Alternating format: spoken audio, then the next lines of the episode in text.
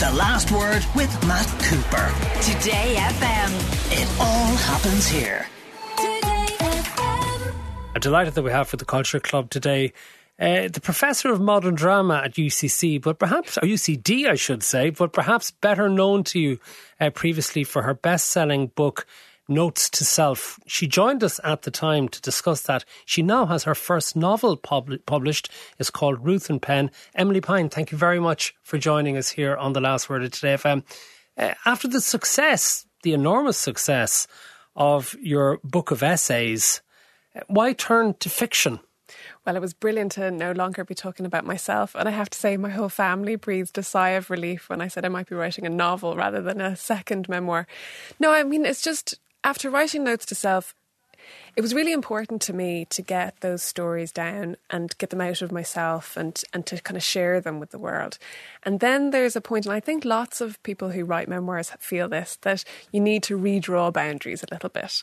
And so fiction is just a fantastic opportunity for me to keep writing because I just love writing and having this kind of in my 40s having a second kind of career but also not put myself on the page all of the time. So it was you know a lot of the emotional terrain of the novel i think still feels like my life or my i have experience of those is this thing that they say write about what you know, as in not necessarily events, but emotions and experiences? Yeah, maybe write about what you feel, you know, or that sense of connection to something. And and you know, writing characters who make different decisions from me was a really interesting thought experiment. And as I said, a bit of a relief from only looking at myself. But going back though to notes to self and that's interesting. Do you have any regrets? Because what you're implying there is that maybe others might have had if not regrets, maybe little bits of doubts about what you had written because maybe it involved them?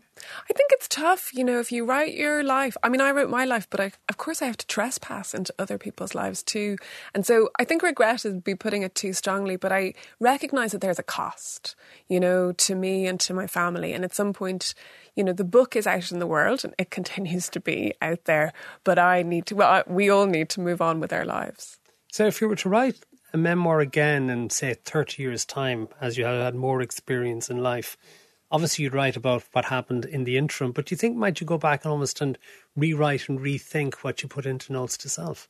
You know, it's a it's a really interesting idea, a kind of thought experiment in itself to consider the younger, the earlier self and put two bits of yourself into dialogue together. Yeah, it's fascinating. Tell us about the novel though, Ruth and Pen. What's it about? So it's set on a single day in Dublin, and Ruth is in her early 40s and uh, she's married to Aidan. And the crisis, really, for her this day is that she needs to decide her marriage is in trouble and she needs to decide whether she stays or she goes. And, you know, I, I thought about this and it really kind of came out of observing that enormous life decisions are often just kind of made in random moments, you know, and how they're not kind of long thought processes, but really come down to a single decision. And Pen is in a different completely different part of her life because she's 16 and so she's moving forward and out and full of hope and possibility and excitement and she is uh, going with her best friend Alice to a climate change uh, protest. So the novel is set in October 2019 when there were all those extinction rebellion protests they happened in Dublin in London in New York around the world. And so really climate change and climate crisis is the backdrop for Pen thinking about how she wants her life to unfold and today is the day that she's going to tell Alice that she would like their relationship to be romantic romantic rather than just friends. And it's exploring how how tricky that terrain is. And in some ways, you might say, okay, well, Pen is sixteen, and she's just going to tell her best friend that she's got a crush on her, and that's not as big a deal as Ruth, who's in her forties and hasn't been able to have kids, and you know is is stuck in this moment. But actually, do you remember being sixteen and how that was? huge that idea of you know can i can i reach across this barrier and tell someone else that i like them like that's the biggest fear that we have. And so I think in some ways the novel is really about being brave and trying to connect. The way you speak about it is like you almost inhabited those particular characters that they've become almost real for you. Oh, they have. And I talk about them. It's funny, my sister will laugh at me because uh, I say things about Pen. She goes, Emilie, surely you know this. You're the writer. You made them up. And I'm not really one of those floaty people, but I, I do actually start to believe they are real. And somebody asked me recently, they said, you know, how do you feel about them as characters? Do you, or do you have a preference? And I think, well, I really, I really like Ruth, but I love Pen. You know, I just, yeah, I admire her so much. I, I would like to be more like Pen. we'll get to books in a little while as part of the Culture Club, but I want to ask you first about musical choices. And we ask every guest in this section to nominate the first piece of music that they ever remember or admit to buying. What do you go for? Well, I loved Falling by Julee Cruise, and I loved it for a couple of reasons because it was obviously it was a soundtrack for Twin Peaks, which when I was, you know, I must have been 13, 14, was the coolest thing on television. And you kind of had to watch it in order to have any kind of conversation at school that week. And we were all obsessed and all you know, the strangeness of it, and then also the darkness of it, and how that song really evokes the kind of mysticism, and it, it's really hard to pin down, and it's kind of joyful and but also haunting, and and that's what that show is about, and I think that's what being thirteen or fourteen is also about. Julee Cruise, let's hear a little bit of falling.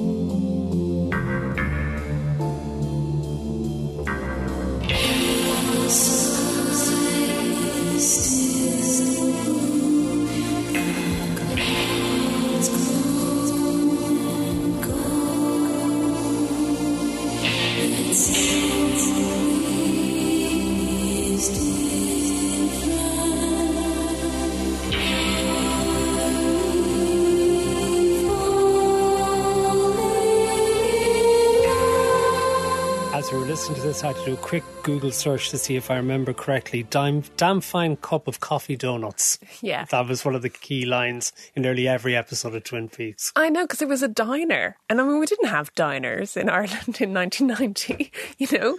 Um, yeah, it felt amazing. And, and actually, just listening to it there now, it really stands up. And I totally can uh, totally transports me back to being that age and wanting to slow dance and fall in love to a song like this. Okay, favorite album. What have you managed to pick out for us? So this feels a tiny bit more grown up and a tiny bit more uh, recent. Uh, Lucinda Williams, Car Wheels on a Gravel Road.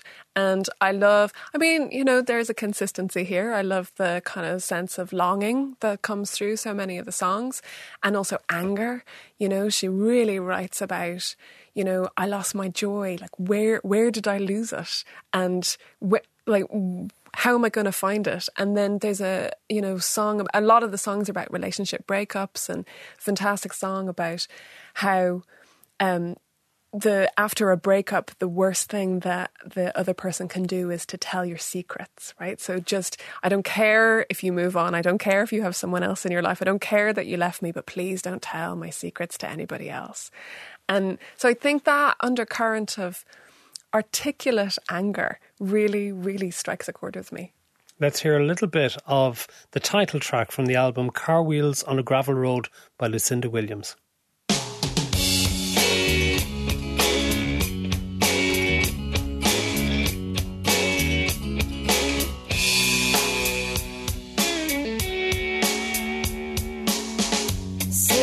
kitchen, a house of Loretta singing on the radio.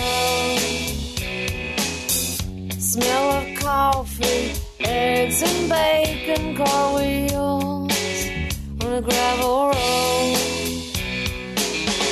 Pull the curtains back and look outside. Somebody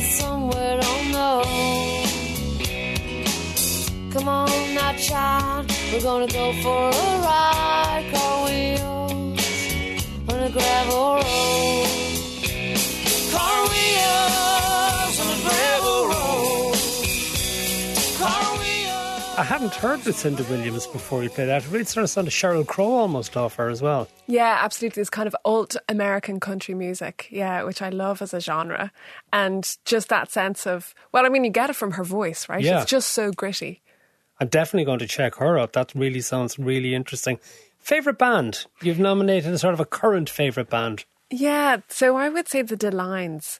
And again, I mean, I'm only noticing it now as I write, as I say this out as a list, how American dominated this is. I suppose Nothing wrong with that. It just can, it just suggests how that still is the world of the imaginary, you know, where we go, the kind of horizon and the West and so on. Anyway, the Delines, I mean, their lyrics are incredible because they're written by Willy Vlautin, who's also a novelist. He's been a Um, guest on this program many years ago. Yes, yeah, he has a great novel called Lean on Pete that I think lots Yeah. of people know. Um, and so, but he doesn't sing them. He has his own. He has another band as well. But in this band, in the Delines, it's the lyrics are sung by Amy Boone. And I love this idea that Vlautin's lyrics are kind of quite potentially stereotypically male, and what they do is transform them into a woman's perspective. And so you hear about this di- disaffected characters who are on the outs, who are on the margins, who are gamblers and serial losers, and you know they're just out of jail and so on, and they're kind of on the edges and and clinging on. And so the lyrics are amazing, but Boone's voice is just so lyrical and moving, and they have these amazing albums. Colfax, Imperial, Sea Drift is the most recent one, and I mean on on Imperial, I think one of my favorite songs is about insomnia and how you know you you if you can, and I'm I'm not a good sleeper, so I obviously really identify. Um, but how you're just waiting for the for the blue of the morning light to tell you that at least you can stop trying to sleep now. The, track we have actually though is from the Sea Drift and it's called Kid Codeine. People call her Kid Codeine. Hair in a perfect bouffant just to walk down the street. Her boyfriend was a boxer, he named her Kid Codeine. Nothing ever makes her mad. She's always cool and easy. Hey, Kid Codeine. I'm always pissed off. Always about to lose my mind. Always about to blow my top. Hey, Kid Okay, that's two new artists I'm going to have to check out on the basis of the choices you've given us. They're again called The Delines, and they're going to be playing in Dublin actually in November. So yeah, very good. Now, best gig you were at, and this I think was a difficult one for you to pick out something. Well, I think of, I mean, these albums, you know, even just talking about them now, uh, but also gigs tell the story of a life and different things that you're looking for at different moments in time. So when you say best gig, I think of how I was a total groupie for the Sultans of Ping when I was 14.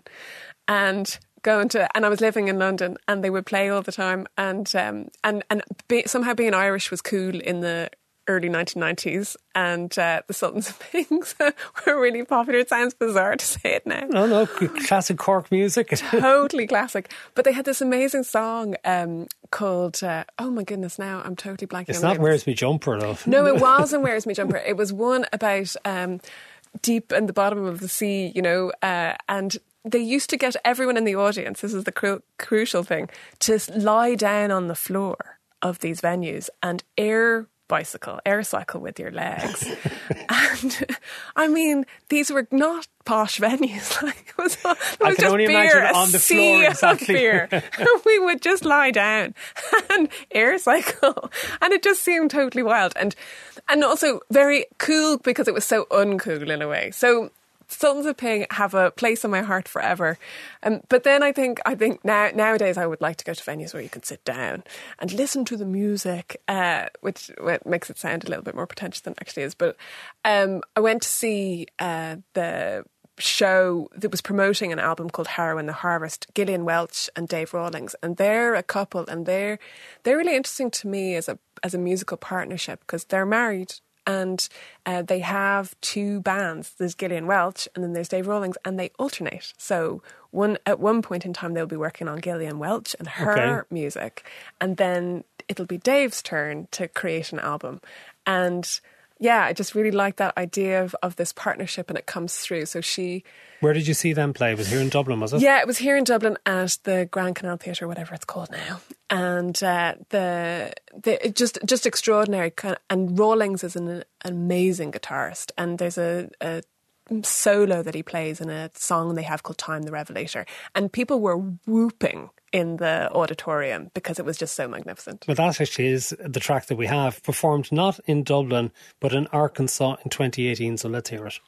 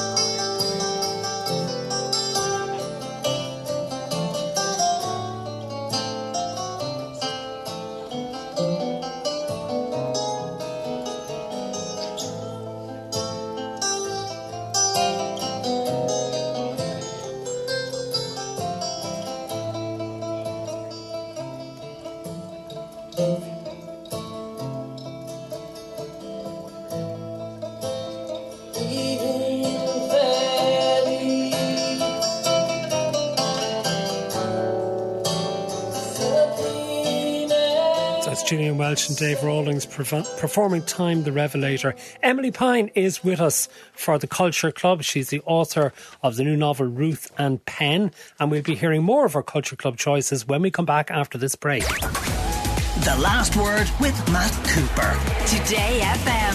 It all happens here. Welcome back. Emilie Pine is with us, uh, the author of Notes to Self, which was, of course, her acclaimed memoir set of essays, and also her new novel is Ruth and Pen. But, well, actually, let's go to books because there must be so many books that you could have picked. Uh, favorite book or author? Who have you gone for? So I've gone for an author because one of the things, and I'm not sure, I think quite a few people did this during the pandemic, was I started rereading. This is partly because a lot of libraries were closed. I'm a big fan of libraries. Um, but also, I felt like I needed to know the endings because the world had gone crazy and I needed to know where the plot was going. So I was engaged in a long period of rereading. And Pat Barker has some incredible um, trilogies of work. Uh, she's most famous, I think, for her novel Regeneration, uh, which was a f- beginning of a First World War trilogy about figures like Siegfried Sassoon and about shell shock. And, you know, she was really writing this in the 90s when people weren't investigating, uh, you know, bodies and the link to trauma and war. So she's really a pioneer in this, and she creates some incredibly moving characters, and we follow them across the trilogy. And I love that idea of linked books that we can follow the characters through.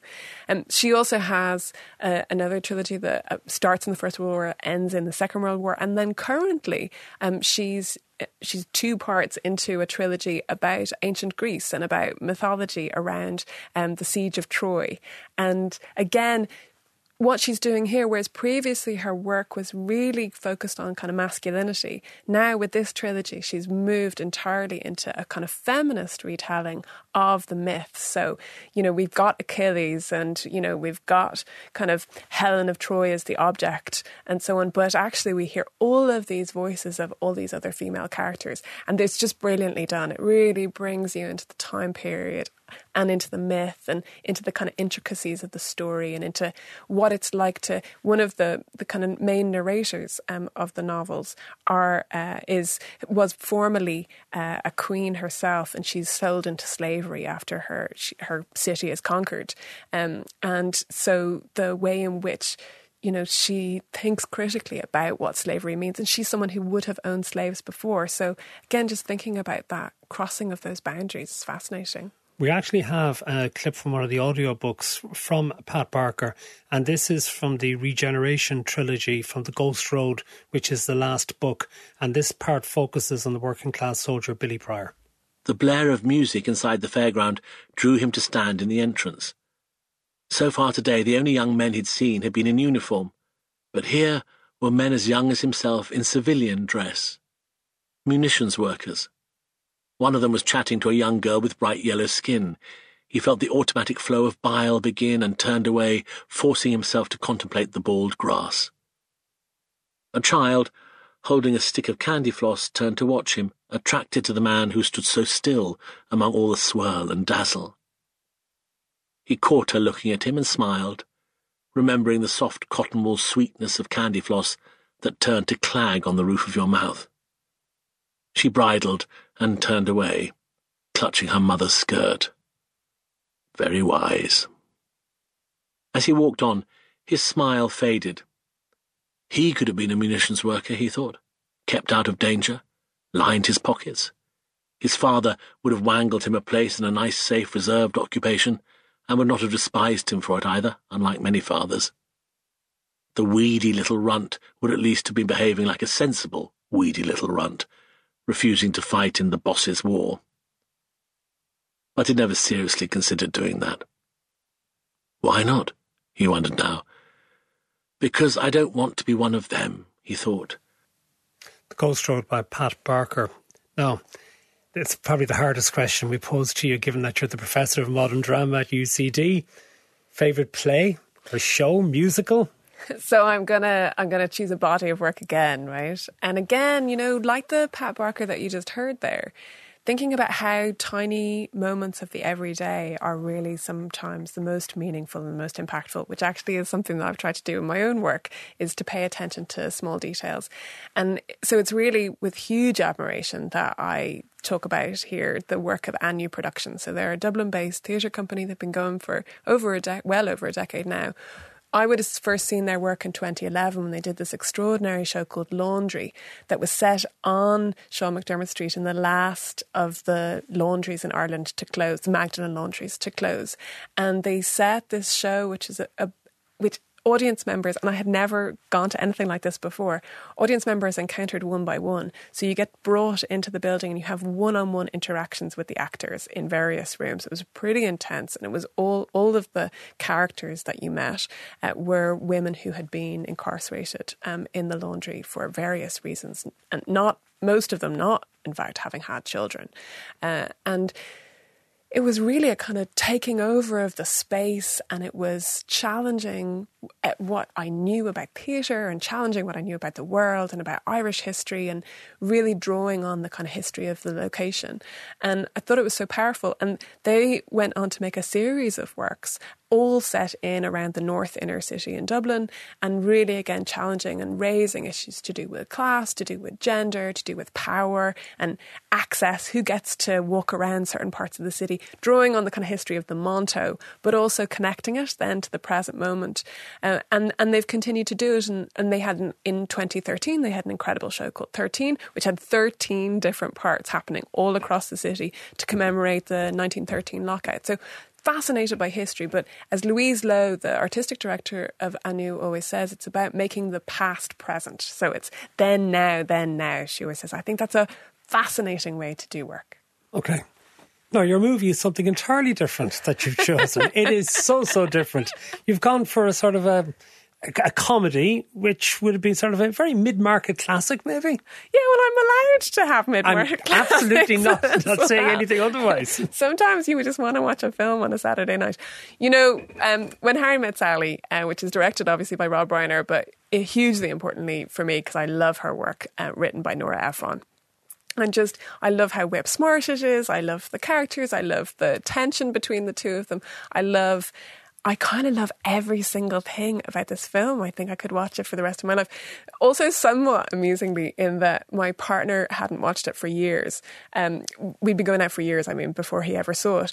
And when he saw it, he said, I thought you were a lot funnier than you are because actually most of your best lines come from this movie. And I've been going around saying things like, well, don't go through life knowing that someone else is married to your husband. And that was a Carrie Fisher line from the, from the film, you know, where tell me I never have to be out there again. I think he thought that this was a profound declaration from me, but actually it was total ventriloquism of Nora Ephron's brilliance. So it's just, I think it's a, I think it's a really intelligent film as well as incredibly warm film. So I love it. We have a clip, Meg Ryan and Billy Crystal, and thankfully this is not one of the famous scenes. This is where they reunite on a plane trip.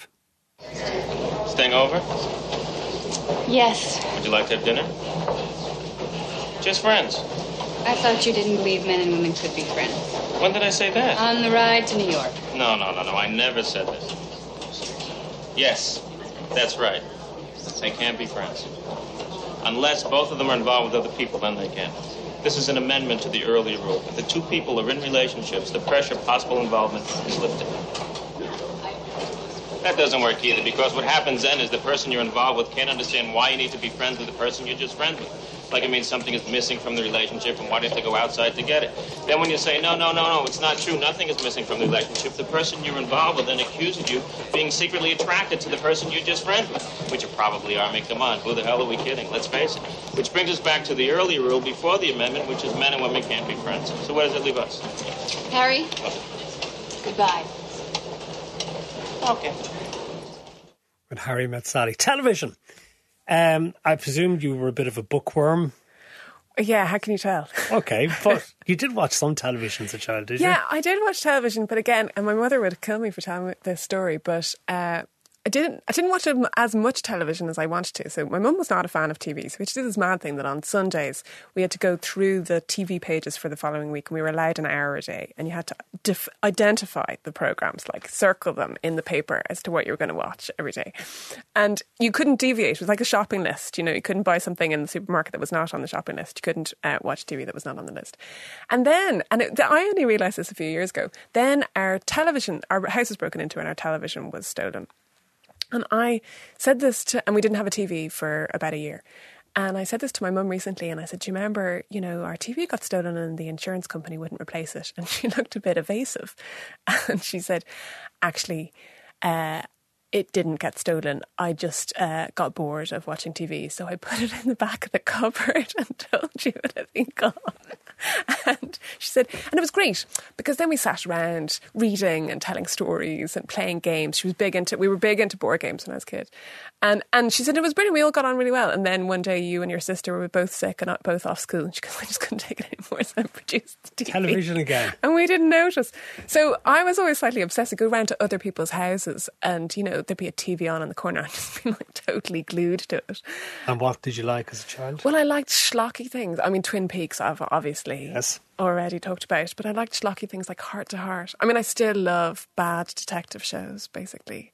Um, Hart to Hart, Remington Steele. Do you remember that one? Yes, Pierce Brosnan was in that. Yeah, absolutely. Um, Columbo, another favourite. Peter Falk, well, that's a classic. I mean, it's a classic. Now you're Gabriel like to like it. Actually, recently in doing Culture Club, nominated Columbo as his favourite TV show of all time. Well, I knew that I had something in common with Gabriel Byrne. I just didn't know it was that. Okay, but your selection, when I we were talking to the editorial team earlier, when I looked at your selection for TV, I went, What's that? And a couple of members of my team went, This is the best thing on television at present. And I went, What? The Great Pottery Throwdown? Yes. So if you haven't watched it, you have to watch it. And one of the great things about Channel 4 is that they have this like archive that unlike the BBC, they will share with members of the Republic of Ireland. Um, so yeah, it, the Great Pottery Throwdown, it's a, technically a competition, very like the Great British Bake Off kind of format where everybody has got, you know, a task and there's a technical and, and all the rest. But these people are so nice. They are so nice to each other. The judges are nice. It's so considerate. The the, the people help each, the contestants help each other out. You know, it's so creative. I love what they, you know, that they're always constantly working with their hands. It's, I mean, it's it's so much fun to watch, and you know, they are just messing about with giant lumps of earth as well. It's great fun. We have a clip from it. This is where Judge and Potter, Keith Brymer Jones, cries over a breakfast set. You ready, Rosalind? I know what to expect. Oh.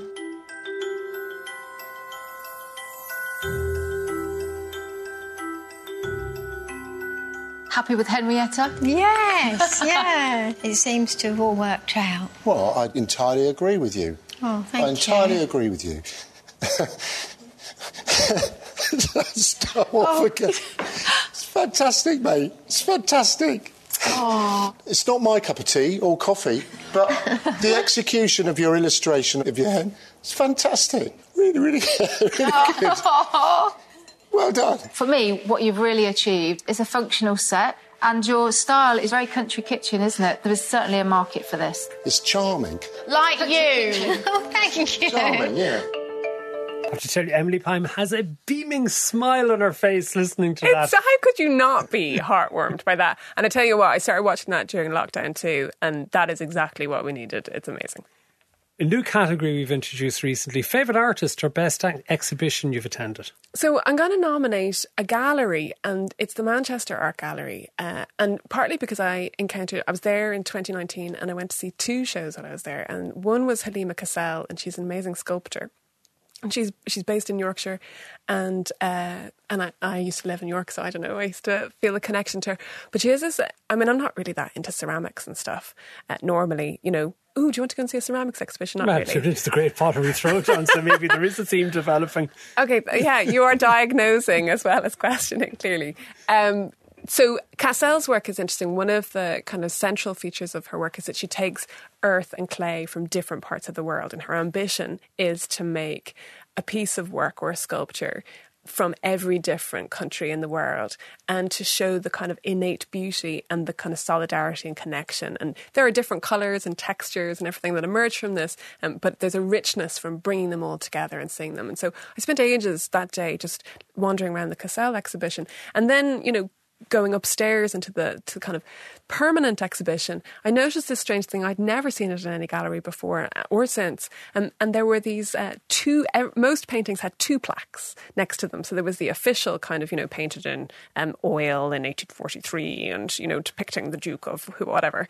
And then there was an alternative feminist art plaque. It was this kind of feminist art club um, who had gone around relabeling all of the works, saying, you know, yes, you can see him on his horse because he's demonstrating how powerful he is. And lots of men did this in the 19th century and they rode, and it's a kind of key trope of colonialism and patriarchy. And I just, the playfulness of that. And I thought, God, wouldn't that be so much fun to do that in the National Gallery of Ireland, right? To have two narratives, not just the official story, which is telling, you know, this is an important p- painting, and, and so on, especially in a case where there's so few works by women on the walls of national and regional galleries, right? And how that, you know, you can do a kind of canon of recovery where you go out and you find works by, you know, Mary Swanzy and Mainie Jellett and you put them up on the walls and you give them their due respect, which is brilliant, obviously. But actually, a lot of, of the historical works, women weren't, their, their work was being thrown out. It wasn't being preserved. So you can't do that. So why not have feminist or, or do it in lots of other ways. Why not have kind of post colonial narrative come in and say, here is a picture of Africa at a point when it was under colonial occupation by X force? You know, really, really using the painting to show how beautiful it is, but also to show how, how painting is involved in kind of stories about power. So, Emilie, for our podcast edition, I want to know the cultural buried treasure, anything that you would recommend to anyone that perhaps we've overlooked.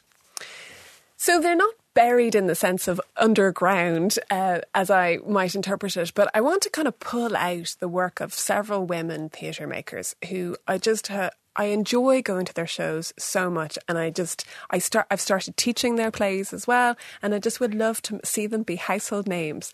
And uh, so I'm going to talk about um, Amy Conroy, um, her play I Heart Alice or I Love Alice, Love I, uh, which is a one woman show where she or sorry there are two actors, but she wrote it. And they talk directly to the audience. And one, I, I brought my father-in-law to it, and um, we were both uh, very much enjoying uh, the fact that during it they hand out uh, Swiss rolls, so slices of Swiss roll, and the audience get to to, um, to eat slices of it.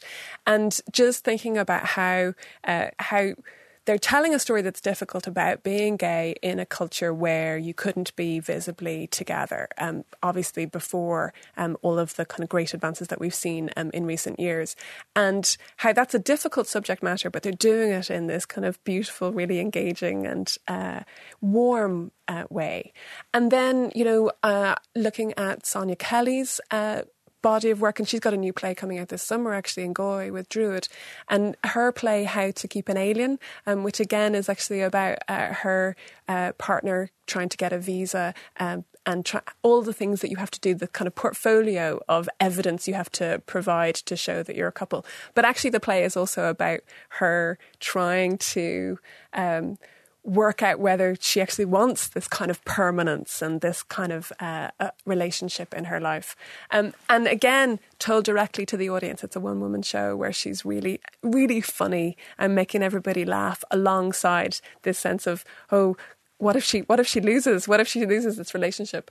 And then i want a, a series of monologues so three of them um, by elaine murphy um, in a single play called little gem that was a Guna Nua production that started in the civic theatre in Tallaght and then was eventually um, i mean has toured internationally hugely successful um, show. Lots of people might have seen it.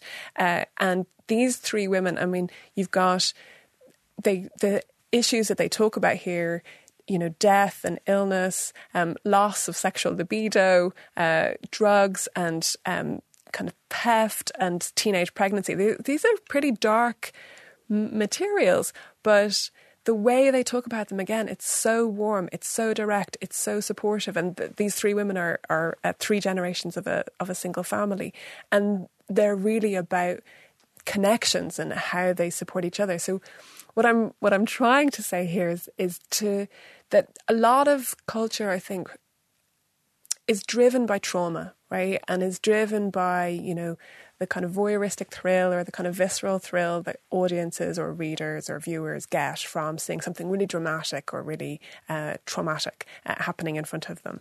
But what I love about this work is how they address things that are really difficult but do it in a way that doesn't traumatize their audiences. And I, I have so much time for that. And admire it so much. And I just think you go to their shows and you know you're going to come out with a smile on your face. There's Let's a lot hear, to be said for we that. We actually have a little bit of Amy Conroy's I Love Alice, Love I. I love cake. Any cake. she explained what she wanted to do. She wanted to make a show. She was a little unsure about the whole thing herself. She was only just discovering it. But she wanted to make it with us. There was a lot of fun, flattery, and attention by the end of lunch, I felt important, like our story mattered. We didn't commit to anything but discussing it, and that we'd ring her in a day or two. She proposed that uh, we would meet every week, sometimes together, sometimes separately, and she would ask us a series of questions. She was interested in memories, uh, opinions, and stories, getting to know you kind of thing. She promised that there would be no judgment and that if we didn't want to discuss something, then we wouldn't have to.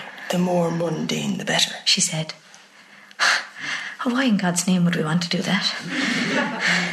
I'd be mortified, making myself vulnerable, ridiculous. God, the embarrassment. What would people say? I've always cherished what Alice and I have together. Talking about it would feel cheap, like we were belittling it or giving it away. That's by Amy Conroy. Just to finish, Emilie Pine, as Professor of Modern Drama at UCD, are enough people still going to see performances like that one? Is there enough interest, as you can see it, that we would have had from like in previous generations, given all the counter attractions that are there? Yeah, I think absolutely. I think one of the great things about the opening up has been just seeing the joy and enthusiasm of audiences back in the room, right? Theatre companies did incredible things to make theatre happen, you know, uh, during the lockdowns when effectively we were banned from this kind of interaction. And but but online is not the same. You're streaming it, but it, we want we want to be in the room. We want the smells. We want the feelings. We want to. I kept saying I can't wait to be sitting next to someone I have no I've never met in order to and the lights to go down and in order to watch something that's happening on stage. So yeah, I mean I think everyone is just delighted to be back. Emilie Pine, thank you so much for joining us here on the Culture Club on the last word of today. Oh, thanks a million. I had so much fun. The Last Word with Matt Cooper. Today FM. It all happens here.